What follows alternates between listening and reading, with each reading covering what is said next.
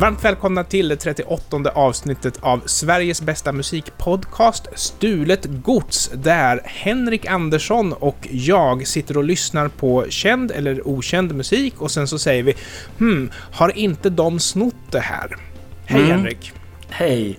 Det, det är precis det vi gör och jag tycker att vi har, eh, vi har grävt fram saker i, under seriens gång som Mm. har varit väldigt eh, förbluffande. Alltså väldigt sådär oj, oj, oj, oj, oj. Mm. Eh, för två veckor sedan så gjorde vi ju en, en liten Dire Straits-pryl som verkligen bara What? Ja, och vi får väl också säga i ärlighetens namn att mycket utav det vi gör är lyssnardrivet. Mm. Så, Absolut. så vi sitter och gräver fram material och tänker att det här låter ju som det här eller någonting man har hört. Men väldigt mycket kommer ifrån mail och ja, folk twittrar in och sådär. Eh, Ja, vi är ju inte bara världens bästa musikpodcast. Vi har ju världens bästa lyssnare också. Ja, det är få förunnat. Mm. Och så även denna gång. Och eh, med tanke på hur mycket jag respekterar lyssnarna så ska man ju faktiskt kreditera den som hör av sig. För annars så kanske lyssnarna slutar att höra av sig. Och därför vill jag att om du känner att det är du som har tipsat om det här så hör av dig. För jag har, inte, jag har missat vem som har tipsat om det här. Men jag tror att det är ett lyssnartips. Så i princip vem som helst kan bara ta åt sig det här nu. Ja, eller så om det är så att ni känner att vi har använt din idé utan att ge dig erkännande så hör av dig så Men då får man väl namn. bifoga bevis liksom, eller hur? Att man har skickat in det. Nej. Nej, vi litar Nej, på folk. Ja, ja, men det är öppet. Det är, öppet Det är ungefär som när du har tappat nyckelknippan återfås mot beskrivning. Du kan ju beskriva Mm. vilken font du hade i, i mailprogrammet eller något sånt där. Nej, nej, ja, ja. Mm, okej. Vi har ju pratat om popbandet Bad Boys Blue tidigare i den här serien och när vi gjorde det sist så var det för att vi tyckte att de lät lite granna som... Och vad heter de som sjunger i falsett? Eh, modern Talking. Och eh, de har ju lite grann det här formatet att ja, men vi sjunger lite falsett här och sådär. Så det, det är Mm. mycket som drar åt det hållet. Och jag tänkte att nu ska vi lyssna på en Bad Boys Blue-låt från 1987 som heter Come Back and Stay. Och det här låter inte som Modern Talking, men eh, det ska bli intressant att se om det låter som någonting annat. Bad Boys Blue 1987, Come Back and Stay låter så här.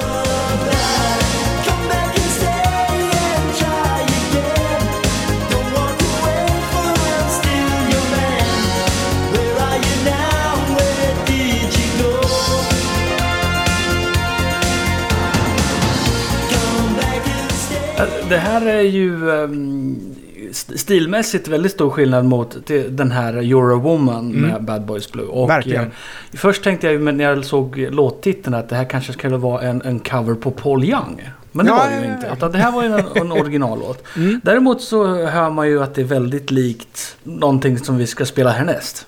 Ja, och dessutom från 1987. Därför att Pet Shop Boys släppte It's a Sin i början på 1987. Medan Bad Boys Blue släppte Come Back and Stay i slutet på 1987. Och vi lyssnar på en gång. It's a Sin med Pet Shop Boys. When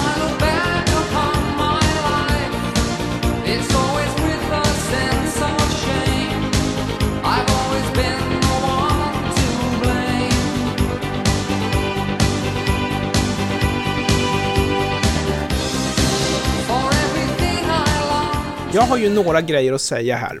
Du Ja. har den här eh, arpeggiosynten i bakgrunden. Du har markeringen på tvåan när det repeterar. Och du har ett liknande sound och en liknande melodi. Mm. Eh, kan det vara så att eh, Bad Boys i Bad Boys Blue, Blue betyder att de snor sin musik helt enkelt? Eh, för grejen är den att den här You're a Woman var ju en låt som, som jag har hört massor av massor av gånger som jag tycker Mm. är väldigt bra och aldrig riktigt reflekterat över hur den låter som Modern Talking. Nej. Och här är det ju väldigt tydligt att man vill låta som Pet Shop Boys Mm. It's a Sin. Jag tycker det är väldigt tydligt. Det angränsar definitivt till stöld. Vi ska väl gå in på detaljerna. Men, Mm. men eh, vilka är Bad Boys Blue egentligen? Och vad är det de... vad är deras bidrag deras egna personliga bidrag till musiken Ja, egentligen. men de var stora och de var i den här syntpopbranschen. Det är ju liksom, igen, när vi säger synt om, om sånt som fanns på 80-talet så är det inte det man menar med synt idag. För synt är ju en musikstil idag. Det var ju inte hårdrock bara förr. Mm. Sen en annan grej som jag tycker märks här, det är hur oerhört mycket bättre Pet Shop Boys är när det gäller musikproduktion. De är ju grandmasters i studion. De ja, jag tänker mig ju... att Bad Boys Blue är mer, de är den, den tyska källarkopian. Ja, och som sagt, Bad Boys Blue skriver bra låtar och sådär och de är duktiga. Men Pet Shop Boys är ju makalöst duktiga. De samarbetar ju bland annat med han eh, Trevor Horn som har Mm. producerat Yes, Tattoo. Alltså, han är ju också en liksom mästare på det här med att jobba med syntar i studion och sådana saker. Sen fällde vi ju faktiskt Bad Boys Blue för låtstöld från Modern Talking. Mm. Här är jag benägen att fria, men jag, men jag skulle ju säga att det är helt uppenbart att de vill göra samma sak som Pet Shop Boys vill göra. Det är helt uppenbart. Så Mm. de har ju helt klart lyssnat på Pet Shop Boys och sagt att det här ska vi göra. Men det är ju inte en låtstöld. Nej, nej, det tycker jag inte. Det är väl en formstöld. En formstöld, men det. Eh, det måste ju jag vara kollar upp tillåtet. Ba- Bad, Blue, Bad Boys Blue lite grann här Mm. och eh, de är ju en tysk grupp. Ehm, Såklart. eller- Ja, precis. Eh, Den tyska producenten Tony Hendrick och Mm. hans fru skrev sångtexter. Ja, och de började 1984 och då så tog han ju in ett par personer och gjorde några låtar. Och sen har man då bytt de olika medlemmarna och alltihopa då. Men Mm. den här John, eh, eller säga Tony Hendrick är väl då den eh, den killen som står i mitten liksom och, Ja. och styr hela den här grejen. Men, men ja, det här är ju en, en, en produkt kan man väl säga. Men i, jag antar att i, i mångt och mycket så Modern Talking, jag vet inte om de skrev sina egna låtar jo, egentligen. Modern Talking skrev... Alltså, på papper så skrev de sina egna låtar. För det var ju den här blonda snubben som var drivande där. Samtidigt så slängde de ju ut tre album på två år. Ja, det det kan ju vara så att man köper låtar. Alltså den här misstanken har ju alltid funnits. Alltså allt ifrån att hur kunde Rob Hubbard vara så produktiv på C64 till hur kan Pink Floyd släppa liksom briljant eh, episk låt efter episk låt. Kan det ha varit så att de köpte musiken och betalade så pass bra så att de fick sätta sitt namn på? Ingen vet. Men det är ju hemskt att spekulera om en sån grej egentligen. Ja, men när det gäller, när du pratar om de andra så har de ju Pink Floyd, Rob Hubbard, de har ju en väldigt stor variation på Mm. de olika låtarna. Modern Talking hade ju ett recept. Ja, ja. Och sant. säg att när de väl hade etablerat det här receptet med sina första låtar så kunde de säga till tio andra producenter att så här ska låtarna låta, Mm. gör dem. Ja, sant. På det sättet kunde man då liksom samla ihop eh, ett par album som lät precis likadant. För att det krävdes inte, Mm. mallen var redan gjord. Och sen när det gäller Rob Hubbard så var ju inte låtskrivandet egentligen hans stora bidrag till världen. För han snodde ju rätt mycket också. Utan det var ju den Oh ja. tekniska kompetensen som var hans grej. Han var väldigt produktiv och det höll en extremt hög kvalitet det han gjorde. Ja, nu ska vi inte gå för långt in på Rob Hubbard, men Nej. det jag älskar mest med Rob Hubbard är ju det här att han, han ljuden han använder Mm. i sina låtar var dels banbrytande i sin tekniska utföring och sen Mm. att de lät ju inte som någonting annat. Nej, man hör direkt att det är Rob Hubbard man lyssnar på. Ja, Och um, Pink Floyd som varierar sin musik väldigt mycket, man hör ändå direkt att ja, men det här är Pink Floyd, trots att låtarna låter olika. Men Modern Talking, de har ju ett väldigt liksom, tydligt utstakat format och även långt efter att de har splittrats så har ju den blonda utav dem, ursäkta att jag inte kommer ihåg vad de heter, fortsatt att prångla ut skivor i hög takt mm. Och det har varit samma sound, det har varit samma kvalitet, det liksom moderna trumkomp. Ja, ja. Han har väl lite, lite grann följt med tiden, men inte så mycket. Utan han är ganska lojal mot Modern Talkings originalsound, liksom. Ja, men det är det folk vill höra för att Ja. då vet folk, liksom, folk gillar Modern Talking och nu kom det en ny Modern Talking. Åh, de Ja. låter precis som jag minns dem. Gud vad bra. Medan Pet Shop Boys å andra sidan, de har ju följt med i tiden. Mm. De låter ju inte som Actually 1987 när de släpper en skiva idag. Men det beror ju på att de har väl, alltså de siktar ju mycket högre. De är ju seriösa musiker och de är seriösa studiotekniker liksom.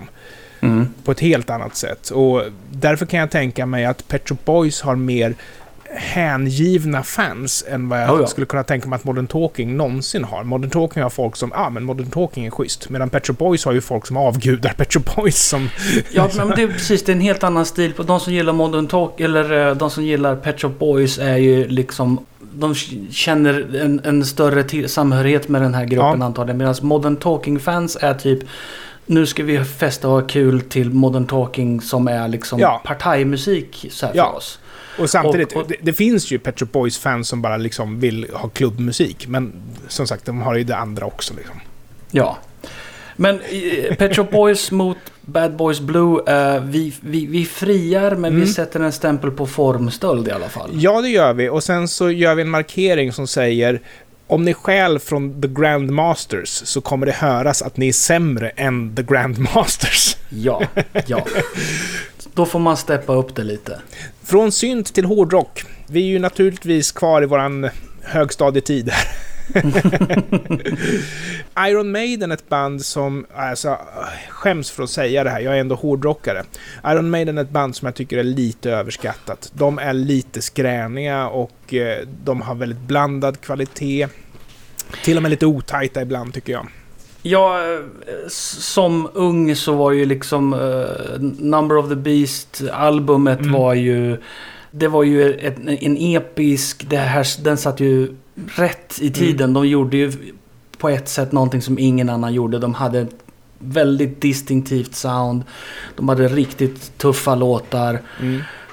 Och just det albumet har jag ju lyssnat på. Men i övrigt vet jag ju Mm. ingenting om Nej, men jag får väl hylla dem lite grann jag också, för även lite grann utav deras senare musik som till exempel Fear of the Dark innehåller en fantastisk låt som heter Afraid to Shoot Strangers som jag bara kan dra på på hög volym och njuta av. Men jag pratar om som band i stort så tycker jag att de är lite överskattade faktiskt.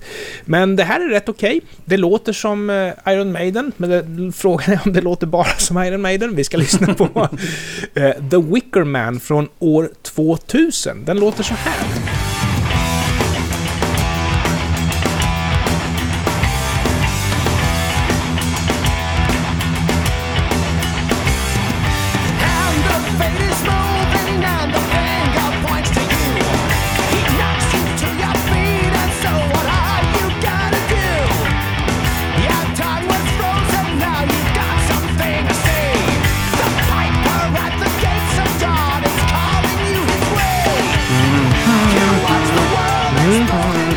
Och Tony Söderqvist, han mejlar in och säger Hmm, säger han. Låter Ja. inte det här som, om vi nu backar till 1978, Running Wild med Judas Priest? Avgör själva. Judas Priest, Running Wild låter så här.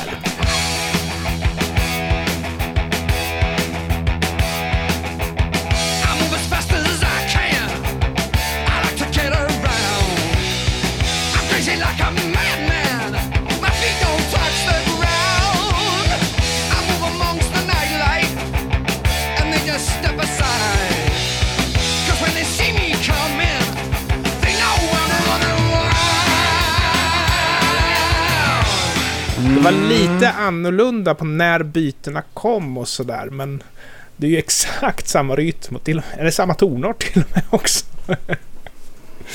Ja, ehm... Ja, jösses.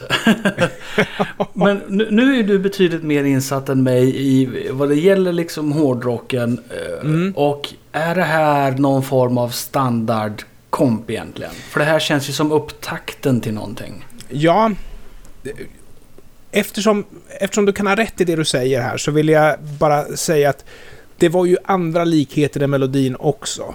Mm. Men eh, jag kan ju tänka mig att de som är Judas Priest-fans, de lär ju ha satt i kaffet i halsen när de hörde Iron Maiden-låten. Eller, ja, folkölen, för hårdrockare dricker Ja, väl folköl antar jag. För mig är det ju inte självklart. Men det Tony gjorde, att han identifierade likheterna, det skulle jag nog säga, det är nog ganska enkelt att göra. Det räcker ju att man har hört båda låtarna så, ah, de där hör ihop liksom. Mm. Men är det låtstöld? Här är jag ju mer Ja. benägen att säga ja än, än i det förra fallet, men... Det faktum att de ligger i samma tonläge, Samma Eh, tempo, samma tempo och det är liksom... eh, De gör bytena på olika hela sätt. feelingen är ju densamma. Ja, nej, men de gör bytena på olika sätt. Men, men melodin är lik och riffet är ju definitivt detsamma. Det är ju inte likt, det är ju detsamma. Ja, precis. Och, och, och jag tänker mig så här, Iron Maiden satt, det är år 2000, de tänker shit, vi måste bli... Vi måste gå tillbaka till basics. Och sen så, så Mm. tog de några gamla vax som de älskar och respekterar, sina gamla polare, de la på en Judas Priest-skiva och de bara Fan det här är svinbra, den här feelingen, det här vill vi göra. Och sen gjorde de det. Eller så var det så här. Eftersom riffet är så pass enkelt. Det här är ju liksom inte Carry On Wayward Son med Kansas, utan det är ju ett betydligt enklare riff. Mhm. Så kan det ju falla under att det är så generiskt så att det kan skrivas på nytt liksom. Men för att vi ska kunna säga det så måste vi kunna ge exempel på flera låtar som låter så här. Eh, vi skulle ju kunna tänka oss alla låtar som har rakt bara. Och då har du ju allt ifrån eh, Tears Are Falling eller Lick It Up med Kiss. Och sen så har du varenda låt med Cissi Topp. Alltså varenda låt med Cissi Topp. För jag tänker mig att det där låter mer som en rhythm-gitarr. Alltså någonting som är, ligger i bakgrunden av andra saker. Ja, just Och att det just kan vara grunden till massor av grejer. Det bara att vi inte tänker på det eftersom det ligger bakom det egentliga riffet. En liten detalj, det är att båda låtarna öppnar med dun, dun, dun, ensamt utan andra instrument. Det är en liten Mm. detalj. Så du, kan inte, du vet inte vilken låt du lyssnar på förrän instrumenten kommer in. Jag vet inte om det är som en lite knee-jerk reaktion. Att man vill liksom fria Iron Maiden för att det är Iron Maiden. Men jag kan inte göra det. Det går inte. Utan hur mycket vi än, än försöker komma fram till att det här är en formstöld. Eller att det här är standard. Eller att det, hur det nu är. Det här är inte okej. Det här är Iron Maiden spelar Judas Priest. Kan vi göra så här? Jag går med på att fälla om vi säger att det här är inte den mest allvarliga låtstölden jag har varit med om i hela mitt liv. Jag kan, jag kan, jag kan skriva under på det. perfekt, perfekt. Eh, för Iron Maiden är ju ändå Iron Maiden här. Eh, Ja. The Wicker Man, de gör det de brukar göra. De, de går tillbaks i, i brittisk eller anglosaxisk historia, Mm. historieberättande och, och, och, och skriver stora episka texter. För gissar jag att det här är även liksom... The Wicker Man är ju en, en fantastisk film från 70-talet. Ja, det var så bra. eh, Christopher Lee och... ehm, Riktigt, riktigt bra. Jag tror att det har gjorts någon remake på den också. Ja, men ja, ja, den gud, intresserar ja, mig inte. Cage. Den, Jaha, den, ja, det är den. Är det den han har långt, bort från den. Ja, nej, jag, jag har inte brytt mig om att titta på den, men eh, filmen The Wicker Man från 70-talet med Christopher Lee är en fantastiskt bra film. Den filmen är också sådär, man, den är någonting helt annat än det man förväntar sig. Därför att Exakt. Den är 70-talsflummig på ett bra Mm. sätt. Exakt, exakt. För den har inte åldrats väl, men den har Nej. behållit sin sevärdhet, vilket många andra inte har gjort. Då. Kanske beroende på att man liksom satsade på rätt kort. Det var lite spännande när de landade med det här protonplanet och de var fast på ön. Och, det var bra. Det var riktigt Och bra. musiken i Mm, filmen mm. också. En låt som jag fastnade för ifrån Wickerman-filmen som jag brukar som jag spelat i mitt radioprogram och sådär som jag, som jag brukar lyssna på själv. Det är en låt som heter Gently Johnny. Mm. Väldigt... Alltså jag lyssnar ju inte på den typen av musik men det är någonting med hela instrumenteringen och sångrösten och alltihopa. Det, The Wicker Man är en film som fastnar hos en Ja, oavsett vad man tycker om den. Och jag tycker den är skitbra. ja, ja. Men sen är det väl så att det, det är inte riktigt lika actionpackat som det brukar vara med nyare filmer. Men Nej. ibland är det ju det man vill ha. Ibland så vill man ju tillbaks till det lugna berättande, berättande formen. Stjärnornas krig är ju ett jättebra exempel där det var liksom episka sagor från 70-talet som Mm. blev actionfilmer på 00-talet liksom. Ja. Så ibland vill man ha lugn och ro. Och jag, jag tycker det, det bär väl upp också Sagan om ringen-filmen, att det var inte bara action. Fast det är en ganska nya filmer så var det inte bara action. Och det, det är jag Det är ju tacksam för. atmosfären. Atmosfären Mm. måste funka. Ja. Och då kan man ta det lugnt som film. En låt som har blivit hyllad av andra musiker, det är Something med The Beatles. Och eh, roligt är att den är skriven av George Harrison. Han skrev ju inte jättemycket musik till The Beatles, men det här är ett Ja, sånt han exempel. skrev ju mycket musik till The Beatles. Det var bara det att Paul och eh, John inte lät honom eh, få sina låtar framförda av The Beatles. Ja, och för min del så tycker inte jag det här är bland det bästa som Beatles har gjort, men det är många andra som tycker det och vi ska återkomma till det. Men eh, ja, ni har ju säkert hört den. Men 1969, Something med The Beatles låter så här.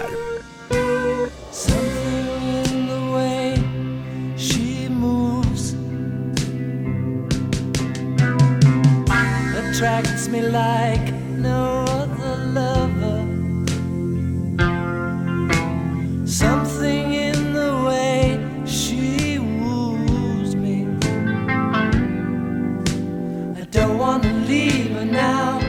Ganska enkelt, ganska rakt och simpelt. Och, eh, Vacker melodi. men eh, för att vara Beatles Det är lite trivialt för att vara Beatles, men eh, som sagt, det här är ju en extremt hyllad låt. Och jag är ju mer förtjust i vad Lennon McCartney gjorde. Jag tyckte de... Det var de som var genierna, om jag sä- säger så. Men Mm. jag skulle ju aldrig själv kunna skriva en sån här låt, så jag ska väl inte säga så mycket. Sen kan jag tycka att den är lite konstigt producerad. Jag tycker det är för mycket kompressor på trummorna. Det låter... Det låter lite grann som eh, billiga rockband gjorde 1978. 60-talsmusik Eh, brukar kunna ha mer rumseko på trummorna tycker jag. Ja, men lyssnar man vidare på George Harrison i, i, i framtiden. Mm. Du tar F- When We Were Fab. Ja. Eh, då har du ju återigen den här klassiska producenten. Vad heter han nu då? Från, eh, från Tom Phil Petty Spector? Nej. Och, eh, nej, från Tom Petty och ELO. Och, Ja, ja, ja. Han. Han ja. Ja, han. Och han var ju väldigt intresserad av att lägga hårda kompressorer på saker. Speciellt Mm. trummor. Jag tycker inte om det. Och jag tycker att kompressor överutnyttjas idag, men även när jag lyssnar på en av mina absoluta favoritskivor, det är Queens andra skiva. 1974 eller något sånt där.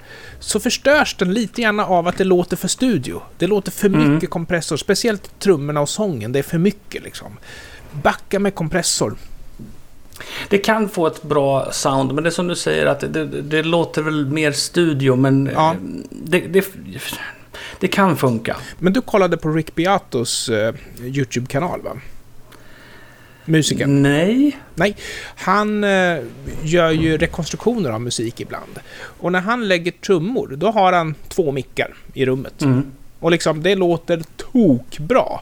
Men eh, ska man spela in en skiva med trummor så är det ju förmodligen liksom två mickar i rummet, en distansmick och en mick över varje trumma och sen så... Mm, det, kan, det kan funka på den här lite plastigare 80-talsrocken, men annars vet jag 17. Annars på pop vill jag nog ha ett... Och på rock generellt vill jag nog ha ett naturligt Två, tre sound. dagar bara att spela in trummorna till en låt. Så Ja, men du kommer ihåg när vi lyssnade på One Vision med Queen? Det finns Mm. inget trumset i hela världen som låter så om man ställer upp en mick framför den. Liksom. Jag lyssnade faktiskt på eh, Twisted Sister gjorde Mm. en julskiva. Ja, just det. Den var förskräcklig. Och eh, när, när jag skummade igenom den som jag gjorde för jag letade efter någon bra låt att sända på mitt jul, min julspecial så Mm. hoppade jag från låt till låt Ja. och slogs av hur trummorna låter. Ja, hela, eh, allting i låtarna, gitarrer och alltihopa, det låter exakt likadant från låt till låt. Ja. De har ju bara ställt sig, de har mickat upp och sen har de kört de här tio låtarna på raken och spelat in dem. Mm. För det finns ingen som helst ljudskillnad mellan dem. Och virveltrumman Mm. Albumet genom låter för jävligt Ja, och förstör hela skivan. det är ju en eh, lågbudgetinspelning, för det, det känner du ju igen på att varje låt låter likadant. Man tar sig inte Mm. besväret att mixa låtarna speciellt, utan man kör precis som du säger. Man spelar in allt på en dag, man mixar allt på ett par dagar och sen så är det klart, så att säga. Sen kan jag tycka att de gjorde...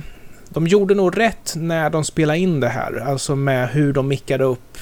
Men sen så är mixningarna inte tipptopp. Och jag tycker också att gitarrerna, de tar för mycket plats. Jag tycker att de har för hög amplitud på allting. Men det har ju att göra med att man ska nå igenom bruset idag. Twisted Sister har aldrig haft ett riktigt bra sound. Alls. Jag vet ju bara, jag känner ju bara till de där singlarna liksom. Ja. Jag kan ju inte säga någonting om deras musikhistoria. Men om man pratar om Beatles här då, 1969. Jag tänker mig att det här är i början av deras drogkarriär och att de inte riktigt har lärt sig att hantera dem än. Så att det kanske inte riktigt... Nej, Det, de, de hade ju fortfarande sina riktigt utflippade skivor framför sig. ja. Men angående Twisted Sister så fram till och med Stay Hungry som var den här med We're Not Gonna Take It och det här. Så hade Mm. de ju ett Twisted Sister sound på trummorna. Man hörde att det här var Twisted Sisters trumljud. Och Sen sen... vart det, nu har vi koskälla, nu vet ni att ni är Twisted Sister. Nej men de, virveln lät på ett speciellt sätt och sådär.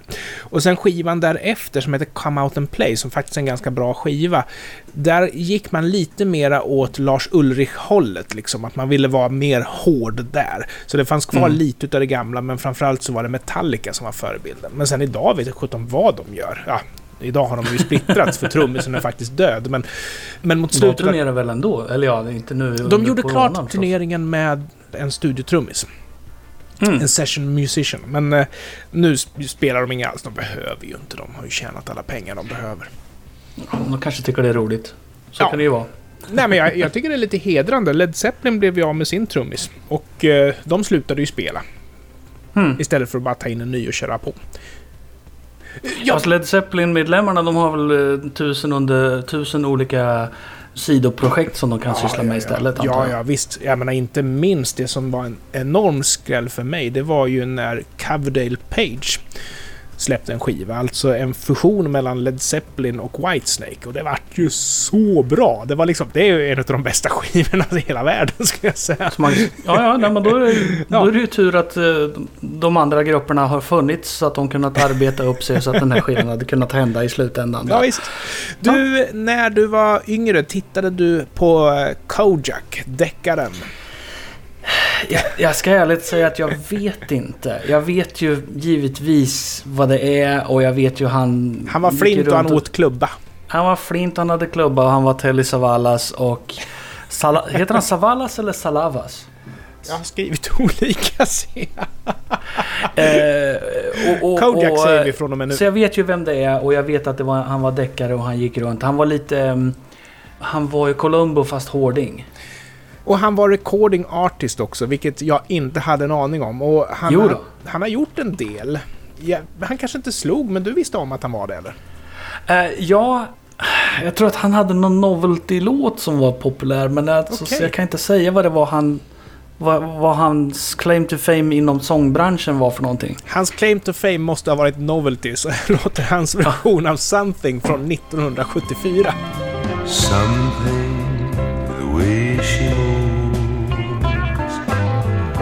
attracts me like no other lover. Something in the way she woos me. I don't want to leave her now. Han har ju lite basröst där i alla fall. Han skulle ju kanske kunna platsat i någon eh, Leonard Cohen-cover eller någonting. Mm. Ja, visst. Och dessutom så tycker jag att... Okej, nu är det ju lite för mycket stråkar på för min smak. Men lyssnar man till exempel på soundet på trummorna och sådär. Tycker jag nog sjutton att det låter bättre än Beatles version. Det tycker jag faktiskt. Vet, vet du vad jag kände när jag lyssnade på det här? Elvis. Mm, mm. Faktiskt, faktiskt. Sena Elvis, exakt. exakt. Ja. Las Vegas. eh, En av de som betraktar eh, Something med The Beatles som eh, en av de bästa balladerna som någonsin har gjorts, det var Frank Sinatra. Han brukar köra den Mhm. här live och till slut så kom han på att nej men jag ska nog sjutton spela in den. Och när han var ute och turnerade live så hyllade han Lennon McCartneys fantastiska mästerverk Something, så han hade inte ens binggooglat på Alta Vista. Men det fanns väl inte Google och Alta Vista antar jag. Men han kunde ha läst på skivan och sett Han att han kunde hade ha fel. gått till biblioteket eller någonting. Ja. Någonting sånt där. Och eh, Frank Sinatra gör ju Frank Sinatra. Så soundet är ju mer besläktat med Savalas Kojak. ja, men då är det Las Vegas. Exakt. 1979 och den låter så här. Something in the way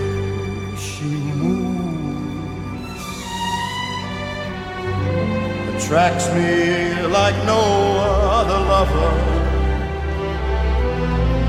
Something in the way that she woos me. Don't wanna leave her now. Utsmetat, smörigt. Ja, och jag har ju så mycket problem med det här så jag vet inte var jag ska börja. Därför att jag, jag gillar det här smöriga Hollywood-soundet. Ja. Men skriv era egna låtar. Varför ska, ni, varför ska ni smeta sönder poppen? varför kan ni inte... Det här kan ju vara vilken låt som helst. Ja. Här, alltså, han hade ju kunnat tagit exakt den Mm. här musiken och sjungit någon annan text till den och ingen hade ju kunnat identifiera det som att han gjorde eh, Beatles something. Förmodligen den här eh, eh, refrängmelodin Ja, kan ju avslöja det hela. Men, men det här är ju ändå... Men det är Frank Sinatra gör Frank Sinatra. det finns Sen ju råkar det vara Beatles. Ja, men det finns ju någonting som är väldigt romantiskt med den här typen av musik. Jag menar, du har säkert sett filmen Blåst på konfekten som handlar om en kompositör som gör precis det här smör. Han säger till och med själv lite skämtsamt att I'm very popular in elevators. säger. Så det finns ju ett, en, en viss insikt om att eh, Hollywoodmusiken är eller snarare Las Vegas-musiken är lite hissmusik, men det har ju, allt har ju sin plats. Men skriv era egna låtar, för jag tycker inte om när man tar en känd poplåt och smetar sönder den. Men det var väl det här Frank Sinatra gjorde i stor, mångt och Mm. mycket. Jag menar, eh, han hade ju då, vi har, vi har tidigare pratat om det här att han fick låten My Way skriven för sig som en, en cover på en, en tidigare låt. Och det var väl det han gjorde egentligen. Och det gjorde ju väl Elvis också. Utan det var ju liksom, Mm. det var förmodligen en stab. Och de skrev låtar åt honom och de var formade för att de skulle passa Frank Sinatra. Och sen sa Frank Sinatra, men nu vill jag sjunga den här låten, gör i ordning den. Eller jag har hört den här låten, gör i ordning den så, vi kan, så jag kan spela den när jag, när jag gör mina skivor. Hans claim to fame är ju att han var en Las Vegas lounge Mm. smörsångare. Det var ju liksom det han var. Mm. Och, och därför så kan man ju inte beklaga sig över att han gör det här. Nej, och det är ju en enorm skillnad på då den fria kulturen som Beatles, åtminstone mot slutet, företrädde. Att vi gör vad vi vill. Till den där tillrättalagda som ska passa för formatet kulturen. Som jag som sagt försvarar, även om ska man avnjuta bra konstnärlig musik så är det ju inte Frank Sinatra man sätter på. Då är det ju hellre Beatles liksom. Men Fast Frank Sinatra har ju ändå uppnått den här eh, statusen av att vara någonting exceptionellt. mm, mm. Och det är ju o... han är en Alltså, bra artist visst, och han, en bra han, gör, han gör det här på ett mycket bra sätt. Men who cares egentligen? medhåll. Han kanske var ett, en produkt av sin tid, men ska vi nu eh, fria eller fälla om vi nu säger att det här är bra grejer att göra covers på, så det här är väl ett exempel på någonting som, som inte går hem hos mig. Jag tycker inte man ska göra på det här sättet. Samtidigt är det harmlöst. Eh, det är liksom bara... Det är en sån det är en parentes. För redan som du säger, redan Beatles-låten är lite av en parentes. Ja, faktiskt. Den är ju väldigt uppskattad, men eh, med tanke på hur pass oerhört mycket bättre grejer de har släppt ifrån sig så måste jag nog nästan säga att jag håller med. Så vi Walter? etablerar helt enkelt, vi etablerar att det här finns och sen går vi vidare. Mot nya mål nästa vecka för Stulet Gods rullar på. Och det gör vi tack Mm. vare att folk faktiskt vill lyssna och att folk faktiskt bidrar. Det tackar vi hemskt mycket för. Eh, Det är en ära att få vara en del av andra människors liv. Ja, absolut. Och det, det känns... Det känns konstigt att veta att folk sitter och väntar på nästa avsnittet. Liksom. Och tack Henrik för att du återigen bjuder på din expertis och ditt tyckande i Sveriges bästa musikpodcast Stulet Gods. Vi hörs om en vecka. Tack så mycket. Adjö, adjö. Hej då! Hej.